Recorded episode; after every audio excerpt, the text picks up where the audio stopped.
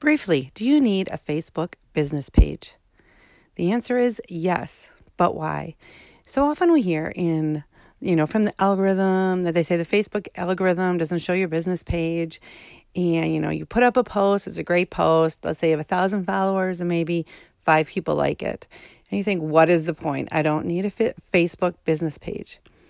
But here's the facts you really do. For one reason, people go to your page maybe to see your hours, you know, to get a link to your website, to uh, see like if you have any specials or things like that. So it's almost like a destination, like a website. Like they might not be seeing it in their feed, but if they have questions they want to get answered and they're on Facebook, they're just going to head over to your page. So, at a bare minimum, you need your page to have like location, hours, anything current that's going on. But beyond that, and really the real power in a Facebook business page is one, that you can run ads from your Facebook business page. Uh, if you are, you know, let's say like a realtor or an influencer, small business, and you don't have an official business page, you can't run ads. Now, that might not sound that valuable to you, but we really believe like companies should be using ads, especially local businesses. You can get really reasonably priced cost per ad, and you're creating your own community that you're not sharing with other realtors, other small business, other car dealers in your area. So, first of all, you, you need the business page so you can run ads. Secondly, you need to have a business page to have Messenger. And Messenger is where you can do so many things about creating a thriving community.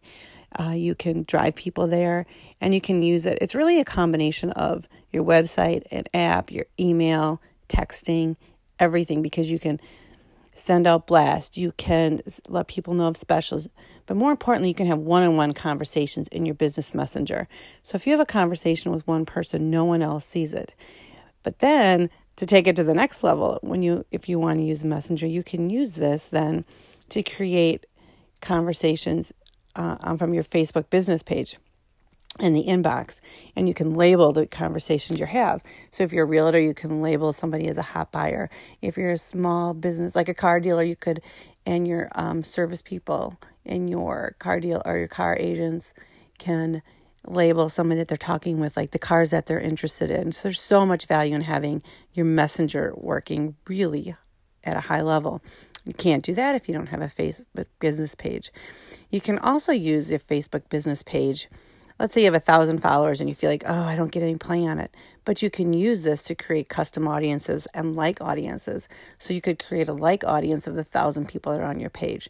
So there briefly, there's three really important reasons to have your Facebook business page.